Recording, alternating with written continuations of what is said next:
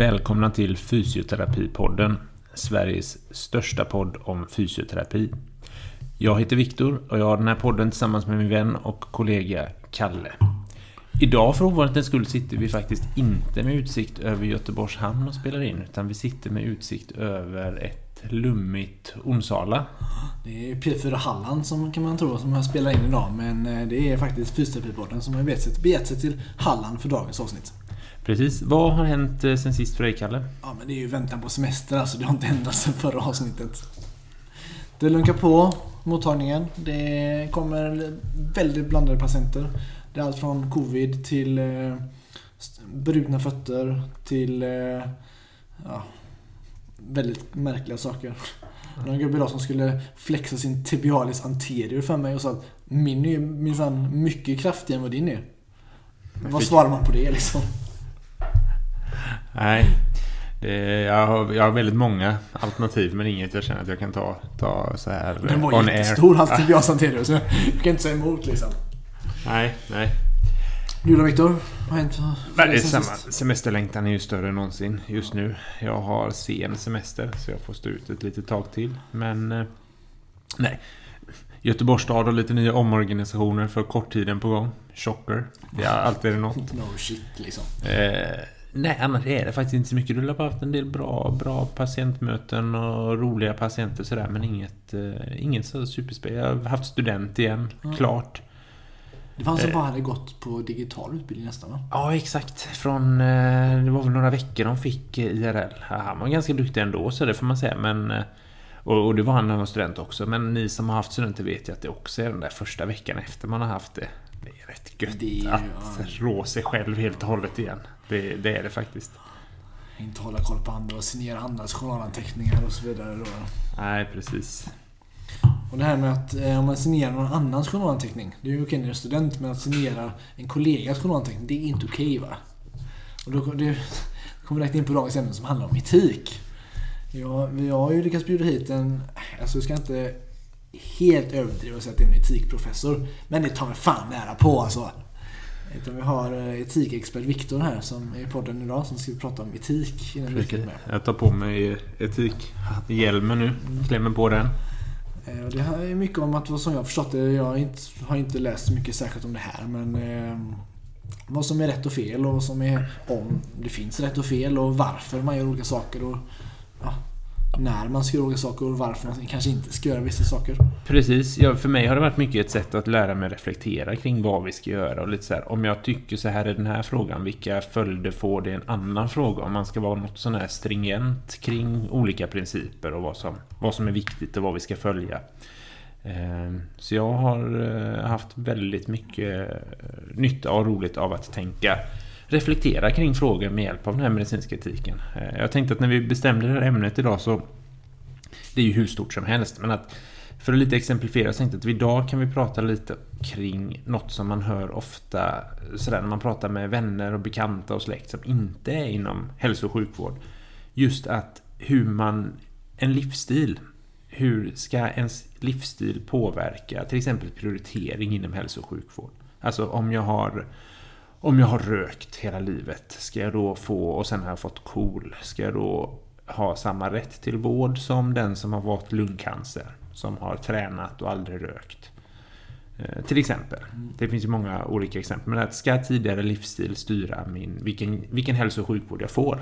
För, för det som fys just där ute, sjukgymnaster som lyssnar på det här, så rasar det just, eller rasar, men det förekommer diskussion just nu på Facebookgruppen eh, fysioterapins framtidsgrupp heter det, mm. om, att, om fetma, om att det är eh, vad det orsakas av och vad man kan göra åt det och hur man kan angripa det, eh, det ur ett primärvårdsperspektiv. Eh, där mycket av den diskussionen har gått på att det är eh, alla kanske inte kan gå ner i vikt även om de gärna vill. Precis. Det kommer bli, bli skuldbelagda av det kanske. Av ja. oss, av, av samhället och i, av vår personal och sådär. Exakt, det kommer vi komma in definitivt som, som en aspekt. Jag tänkte att för att, för att börja det här så kan det vara bra att faktiskt helt ta det till eh, konkreta exempel som har skett.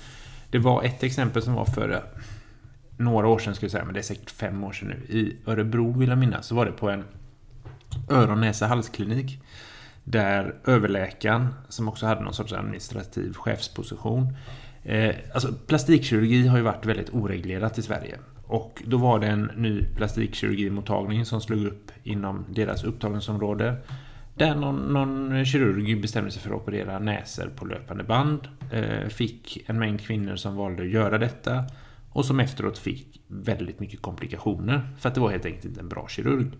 De kunde inte andas och så vidare. Då fick de gå till sin vårdcentralläkare som remitterade dem till öron, näsa, hals. Den här flodvågen av kvinnor efter misslyckade plastikoperationer kom in där, så blev det väldiga köer.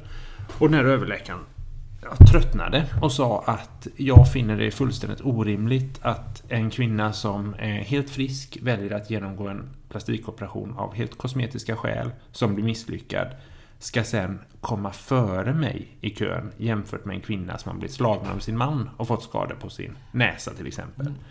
Ja. Jag tycker så att han helt enkelt prioriterade ner dem kraftigt i kön. Hur det gick med det, för det blir väldigt uppmärksammat, det kan vi nästan ta, tänker jag, i avslutningen. Det blir inte en cliffhanger för avslutningen av avsnittet. Hur... Vad var liksom omdömet om hans inställning och beslut gick. Men han var väldigt fast i att det är fullständigt orimligt att en kvinna som har genomgått en elektiv skönhetsoperation ska gå före en kvinna som har blivit misshandlad av sin make. Och det här är ju, som ni redan har förstått, det är ju så många känner till att det är väldigt komplexa frågeställningar. Det finns inga enkla svar. Och jag hoppas att folk kommer tycka olika, för annars är det något lite fel ute. Ja, jo, det kommer nog, och det är, som sagt, det är inte så att man tycker antingen eller, utan det är ju en, en skala vart man positionerar sig på detta. Och vi ska knyta an det till lite mer fysioterapeutiska exempel så småningom också här. Innan vi börjar, hur, hur hamnade du det här, Viktor, med medicinsk etik? Det var faktiskt när jag började, precis när jag var färdig som, som sjukgymnast var jag då, så... Um, började läsa, jag läste alltid kvällskurser då, för jag ville liksom bara förkovra mig, och så då läste jag en kurs i just, men det första jag läste var ja, tio poäng på den tiden, det är väl femton poäng nu då, medicinsk etik på Göteborgs universitet under en professor som heter Lars Sandman, som var vansinnigt inspirerande, och ämnet i sig och han som person inspirerade mig jättemycket det här, så jag, efter att jag hade läst den kursen så slukade jag allt jag kunde, och både kvällskurser och litteratur, och följde med i debatten. Det finns väldigt mycket att följa där. Dagens, Tänker, dagens medicin mycket? Eller? Ja, de lägger upp mycket. Det finns faktiskt en, det bästa just nu, jag ska lägga upp den länken i, i avsnittsbeskrivningen här, är en, en kvinna på K I som skickar ut ett nyhetsbrev varje vecka där hon gör liksom en etikbevakning, skickar ut länkar till artiklar som har skrivits om det. Så att jag har liksom bara följt mer och mer, och sen så började jag gå in med i etikrådet på Kungens sjukhus. När jag slutade så var jag ordförande i det, jag var med i en, lite nätverk i Västra Götalandsregionen och sådär. Arrangerade lite föreläsningar just för att det är, det är ett ämne som innehåller så mycket olika, och det är, det är reflektion och tänkande, och vad gör vi och varför, och det är frågor som, som intresserar mig väldigt, väldigt mycket. Och som vi står, sätts, eller ställs inför varje dag. Har du något typiskt fysioterapeutiskt exempel på ett, ett, ett sånt här liten etiskt dilemma? Ja, men ett... Ett som kanske är, jo men det är på, till stor del ett etiskt dilemma som jag tycker är ett, jag skulle kunna ta exempel här som är väldigt så här tydliga etiska principer som ställs mot varandra, men som är väldigt inte vanligt förekommande för oss, och det tycker jag är lite mindre intressant, utan det intressanta är ju det vi verkligen ställs inför ofta. Mm. Och då tänker jag att vi har det här, vi har patienten som inte är motiverad till vår behandling. Eh, ska vi säga, vi säger Gösta, åttiotre, ramlat, brutit höften, opereras, och när vi kommer efter operationen så vill han inte komma upp. Han vill inte träna. Eh, han vill inte när vi kommer. Det här var Gösta. Sen har vi också eh, Gerd, sextioåtta. Haft svår artros i tio års tid. Eh, kunnat gå hundra meter sista två åren i sträck. Har nu genomgått en elektiv höftprotesoperation.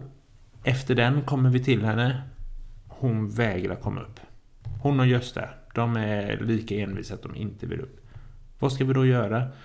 Ska vi tvinga upp dem? På vilket sätt ska vi tvinga upp dem? Vilka medel har vi rätt att ta till?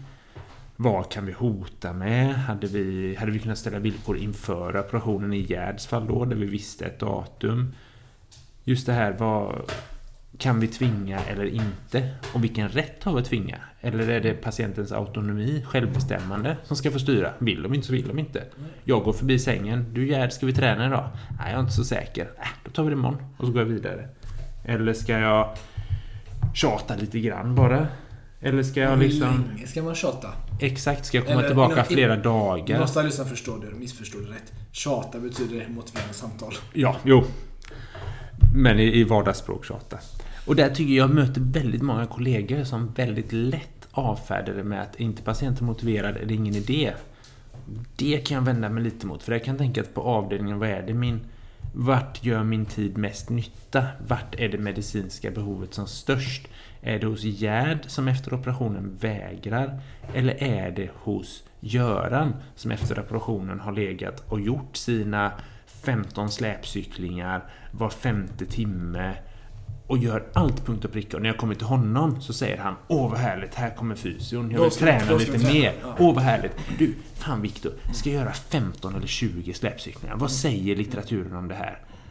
Och så lägger jag all min tid där. För det är roligt, han motiverade och får ut. Och där kan jag... jag har utmana all... kunskapen lite. Ja. Det är en trigger det där. Och egoboostrar lite. Jag har nog alltid varit den som har dragits mer till att försöka sitta åt Gärd och göra något. Men, men så här, varför? Vad finns det för belägg för det? Och... ja, det tycker jag är något man kan... kan för... Vart lägger vi vår tid? Var lägger vi våra resurser? Ja, har du några belägg för det då? För att jag ska till Gärd? Ja. Ja, för att, att det medicinska behovet är det störst. Skillnaden på att få henne att göra fem släpcykningar, för att använda det exemplet, istället för noll, eller komma upp och stå två minuter jämfört med ingen, kommer ha oerhört mycket större effekt på hennes hälsa än om jag får göra och göra sitt träningsprogram fem gånger om dagen istället för fyra. Och glänsa lite med sina kunskaper om litteraturen. Exakt. Så att det, det är det medicinska behovet här som, som ska styra, tycker jag, snarare än, än motivation. Men just det här exemplet tycker jag att det är framförallt Gösta jag ska lägga min tid på, som inte heller Gärd. Hoppas jag att man har haft pre-op info och kunnat göra mycket jobb innan. Man hade lite chansen innan. Och har ändå valt det här ja. På ett annat sätt. Det spelar ganska stor roll tycker jag, jämfört med den som har fått en akut skada och inte valt det. Oavsett ja, om det nu är lyxfall, liksom. Oavsett om det är tarmvred eller höftfraktur. Ja. Men som sen, där, där får man, det måste man se på olika sätt också tycker jag. Men där är man lite oense inom etiken. Ska man se, är det en planerad operation eller inte? Ska det påverka hur vi ser på motivation och vad vi har rätt att ställa för krav och sådär? Där är, där vad säger de som man ska ju lägga tiden på Gärd då? Vad säger de? Vilka, vilka argument för dem fram? Att man ska lägga tiden på henne fast hon inte vill. Ja. Ja, men det är just och som att, har valt, det faktiskt valt. Ja, men det är ju att, att när hon väl ligger här så är behovet, medicinska behovet är stort hos henne. Ja. Och då är det det vi ska prioritera. Mm. Medan en del kan hävda att nej, men har, man, har man valt en operation så är det liksom, då måste man ha motivationen till det. det. Då är det bättre att vi lägger tid på de som vill. Mm. Men jag tycker att det, om man vill eller inte har, det är inte det som ska styra oss. Utan det är vart våra insatser gör mest nytta. Mm. Känner vi däremot att Gärd är ett hopplöst fall. Jag kan lägga en halvtimme varje dag, jag kommer inte komma någonstans. Då är det kanske inte rätt. Jag brukar tänka så här, jag träffar inte de här på sjukhuset direkt. Jag brukar tänka att patienten, det händer ju... varje dag att patienten, man frågar vad har du gjort sen sist på ett snällt sätt, eh, patienten bara flackar med blicken, sitter ut genom fönstret och säger, och säger ja, man har gjort det, jag har i alla fall gjort de här rörelserna två gånger om dagen, och då vet man att det är kanske varannan dag, mm. en gång ja. max eh, och det är det, det, det är vårt mitt till, till korta kommande att motivera första gången. mm. eh, sker det där igen ett tredje besök, så börjar man ju fråga, tänka lite, okej, vad fan händer? Vad är det, varför är det så på det här sättet? Mm. Och om då här, om patienten kommer tillbaka, för om de nu kan med det ett fjärde mm. besök, antingen du kommer inte upp alls, eller om de kommer tillbaka och säger, jag fortfarande får inte gjort det, då får man ju starkt ifrågasätta, vad gör du här? Mm. Men en, en gång, en gång, lite så brukar jag praktiskt tänka i kliniken. Två gånger, det är något som inte stämmer här. Mm. Jo, men och det förstår jag. Där tänker jag att det handlar just om vilken, vilken nytta dina insatser har, snarare än huruvida patienten är motiverad i sig eller inte, om man tänker att du kan motivera. Men, men jag tänker, för att komma tillbaka till det här, vi började lite om huruvida tidigare livsstil ska påverka. Um, om vi glömmer bort de där plastikoperationerna, utan vi tänker istället den Hjärt, vi har två hjärtinfarktspatienter. En som har tränat hela sitt liv, levt hälsosamt. Vi har två föräldrar som fick hjärtinfarkt i ganska ung ålder och som nu vid sextiofem års ålder faktiskt har fått sin första hjärtinfarkt. Och så har vi en annan patient som är lika gammal men som har rökt, inte tränat, är ganska kraftigt överviktig, sådär trettiofem i B M I. Mm. Och som behöver samma, samma kranskärls, liksom ballongvidgning, ballongsprängning. Vem, vem ska vi ta först av dem? Ska det spela någon roll att en person faktiskt har drabbats, nu gör jag med situationstecken, drabbats av det här utan, utan att orsaka det, medan den andra har orsakat det? Där är det många... Eller kanske bidra, har bidragit till det. Ja. Kanske. Där är ju många sån, jag vet inte, knee-jerk reaction, finns det någon bra svensk? Många som reflexivt ja. tänker, klart att den som har rökt och övervikt och inte ja. tränat ska få stå tillbaka ja. för den som har fått otur har fått det. Men där... Problemet med det, och, och jag tycker den möter jag ofta, den inställningen bland folk som inte jobbar i hälso- och sjukvården. Problemet med det är att på gruppnivå så är det ju tvivelaktigt så att rökning orsakar hjärtinfarkt eller ökar risken för det. Övervikt ökar risken ja, för det. Fysisk inaktivitet men... önskar risken för det. Men på individnivå är det stört omöjligt att säga varför Gert fick sin hjärtinfarkt eller varför Gunilla fick den. Det går inte på individnivå att bestämma det. Nej. Vilket gör att, att då blir det också svårt att prioritera dem utifrån det. För att du inte kan säga vad som orsakat det. Och värdera. Sen någon har varit lite fysiskt aktiv och någon har varit lite mer fysiskt aktiv. Och inte rökt lika mycket. Eller rökt lite mindre. I stort sett omöjligt. Ja. Och sen kan man också tänka att om, om man nu ändå tar något. Om man säger, vi säger KOL till exempel. Där ju ändå så här nittio procent är orsakat av rökning. Sen kan man ha den här alfa ett. Antitrypsin, nu slaktar jag namnet på den här eh, bristen som gör det. Men om man nu säger att det finns en väldigt stark, för argumentet skulle säga att vi har en hundra procent korrelation mellan livsstil och sjukdom. Mm. Vad händer om jag som vårdare ska kartlägga detta? Ja, för att bestämma om patienten ska få rätt in till operationen till exempel, eller inte. Eller i vårt fall, få rätt till rehab, få rätt till rehab, rehab träning eller inte. Andningsmask. Så ska jag... du, får, du får andningsmask, du får inte någon. Nej. Då ska jag fråga om tidigare livsstil. Hur, beredd, hur benägen kommer patienten vara att tala sanning för mig? Hur påligt blir svaret? Väldigt dåligt. Ja. Och vad gör det? Vad mer kommer de dölja? Hela patient-behandlarrelationen. Vad händer med den om den informationen de min anamnes ger mig kommer jag använda till att bestämma om de ska få en insats eller inte? För berättar man inte innan så är det inte etiskt. Nej, hur är det som är? Så att det blir också väldigt svårt. Alltså så här, hur, hur, kan man, hur, hur, hur kan man kartlägga detta utan att skada hela, ja, som sagt, behandla patientrelationen. Och även, intressant kan jag också säga, var, varför har det blivit så? Varför har någon blivit överviktig till exempel? Och varför har någon inte blivit, om man nu tänker med uppväxt och så vidare? Eller till exempel stress. Stress är en riskfaktor för hjärt-kärlsjukdom. Om vi, nu, om vi nu säger att vi kan identifiera stressen som, det är den stressen som har gjort det. Är då den som har varit stressad för att han har varit kriminell och levt ett kriminellt liv, vilket varit väldigt stressigt, jämfört med personen som har drivit ett företag som medvetet knappt har gått med vinst för att kunna anställa fler människor från sitt eget område som är oprivilegierade, inte utbildade, men vill att anställa så många av dem som möjligt och slitit dag och natt med det här företaget. Ska vi jämföra de stresserna? Och säga eller en tredje då som har en chef som orsakat det. Exakt, som har legat på. Ja. Ska vi då börja värdera vems stress ska... Är fina. Är finast. Alltså, som ni hör med alla de här, det är så lätt att man hamnar i moralism. Det är fel att röka, det är fel att vara överviktig. Därför ska vi straffa det snarare än rena argument eller liksom... Vi vänder tillbaka lite till han, Hasse hette han som gjorde, gjorde alla övningarna. Ja, det kommer jag faktiskt inte ihåg om vi säger att han hette Hasse. Han har i alla fall opererat höften och han gjorde alla övningar. Han ville undra vad litteraturen sa om femton eller tjugo släpcyklingar var bäst. Mm. Han behöver inte så mycket hjälp. Han klarar sig ju själv. Mm. Men för oss så ser jävligt bra ut. Kolla, jag har haft Hasse, Hasse som patient. Ja. Titta vad bra han har blivit. Precis. Om jag då inte har varit hos honom så kan jag inte ta åt mig äran för det. Nej. Men om jag har varit hos honom varje dag, ja. Då är det lättare att säga att det var jag. Mm. Även om det inte är det jag berott på. Ja. Men sen tänker jag, så att det här känner jag ändå att de flesta blir, när man pratar om det så här, så är de flesta ganska överens om att tidigare livsstil är väldigt, det går inte riktigt att använda det för att Nej, för prioritera man... insatser, utan vi måste gå strikt efter medicinskt behov. Ja, och det kan, så har man någon form av överva- övervakningssamhälle, och det kommer, alltså med appar och så. Det kanske mm. kommer i framtiden, men vi är inte där än. Nej, och även om vi är där så är ja. frågan om vi vill vara nej, där, nej, om alla vill ställa upp nej. på det.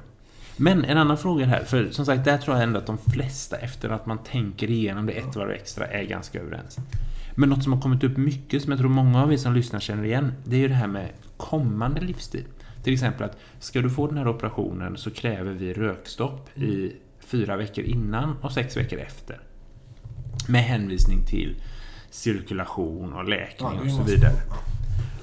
Och, och, det är ganska många ställen som är operationer som är på det sättet. Exakt. Och där är det ju så att ja, det finns ju en, en, en liksom rimlighet i det, att det finns en medicinsk anledning att du förbättrar cirkulationen. Det som är grejen där, tänker jag, är att man måste se det som att har du en patient som har ett visst tillstånd, och så ser du, i ena vågskålen har du negativa konsekvenser av det tillståndet, i andra har du en eventuell operation, vad den kommer ge. Ska vi operera eller inte beror på hur mycket negativt du har kontra hur mycket positivt operationen kan ge. Om du då säger att du, nu leker vi bara för som tankeexperiment, operationen ger, det, det negativa tillståndet innan ger tjugo minuspoäng i hälsa. Operationen gör att du får hundra pluspoäng i hälsa.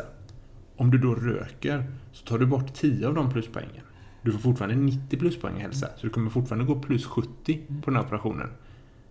Då kan man inte neka den. Nej. Bara för att de röker. Det blir inte lika bra som om de inte hade rökt. Men det blir fortfarande mycket bättre än om du inte hade gjort operationen. Så att det är många som vill ropa efter, nej men röker, du ska inte få den för du försämrar villkoren för den. Ja, det gör du, men inte tillräckligt mycket för att du ska nekas den. Ja, och det måste vara någon form av skala igen där ju. Hur mycket det försämrar och hur mycket det faktiskt in, kanske inte händer så mycket. Exakt, hade det däremot varit så att ja, men du får hundra plus, eller nittio plus poäng om du opererar, men om du röker får du minus tio. Nej, då ska du inte göra det. Nej. Men du måste värdera. Det är så lätt att säga att du röker så du kommer inte få maximal effekt av en operation, då ska vi inte kasta bort den på dig. Nej. Mm, fast får du ändå plus positivt totalt. Och de, om det nu är som med vårdköer, ska man välja någon som får nittio pluspoäng eller någon som får hundra först. Ja, och då kan man ju ha, där kan det finnas som argument att välja den med hundra först, men inte att neka den med nittio. Det är det som blir, blir skillnaden där. Eller ungefär som att ta fysioterapitermer, du måste förbinda dig och göra släpcykling fyra gånger om dagen. Om du bara gör det en gång om dagen så kommer du inte kommer vi neka dig operationen. Ja. Ja, fast då får man ju se hur mycket skillnad släpcykling är inte världens botemedel. Inte ens efter knäplastik ja. så är det det. Man jagar graderna. Gud, om man har stått där med goniometern och mätt. Har du hundra så du kan få godkänt på det här nu.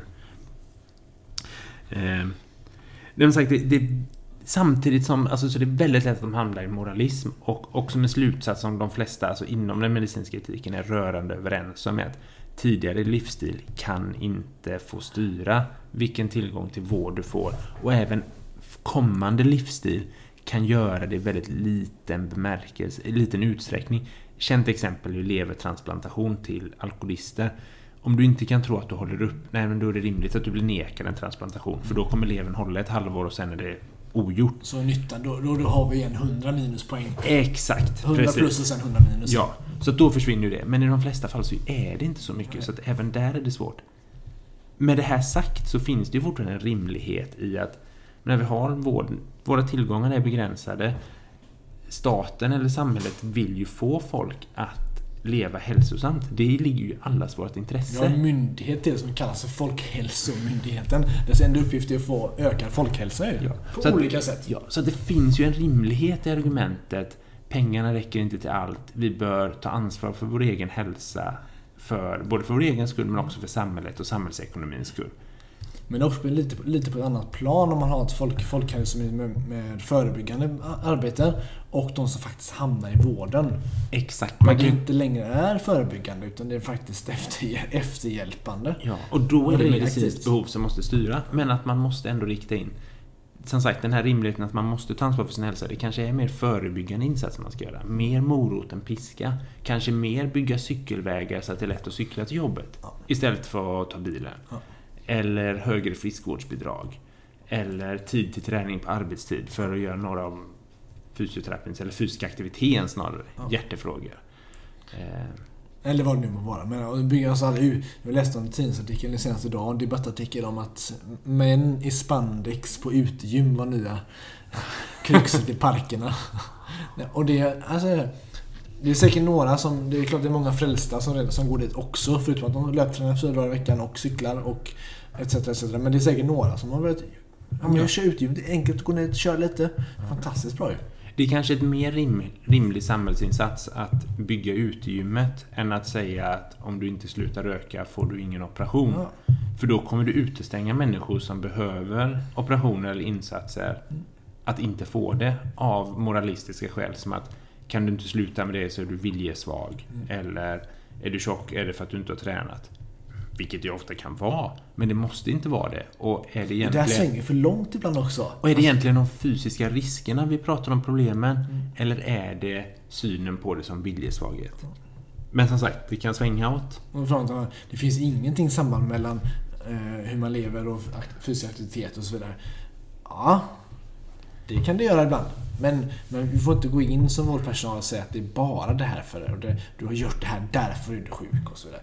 Det får aldrig det området jag jobbar med när patienten kommer in och ont, kanske får ont om sitter för länge som en position vid datorn. Men de får inte, de får inte gå därifrån och säga att jag har en dålig hållning därför har jag ont. Hållning, det är så här, det, inte, eller att var... skambelägg att du sitter hopsjuken. Det gör väl alla världens människor. Men om du ändrar på det i en kort period kanske du får mindre ont. Precis. Kanske inte säga att du får ont när du sitter så ska du vara rädd för att sitta. Nej. Snarare säga att men testa att stå upp en kvart. Ja. Eller ta en fem minuters promenad. Ja. Nu jobbar alla hemifrån ändå, ja. Så då kan man ju göra det utan att någon chef ser. Så inte det som är risken heller. Nej, men att hellre jobba med moroten. Testa detta så kommer det bli bättre än att detta är farligt, detta är dåligt. Eh, det är bara din övervikt som har gjort det här.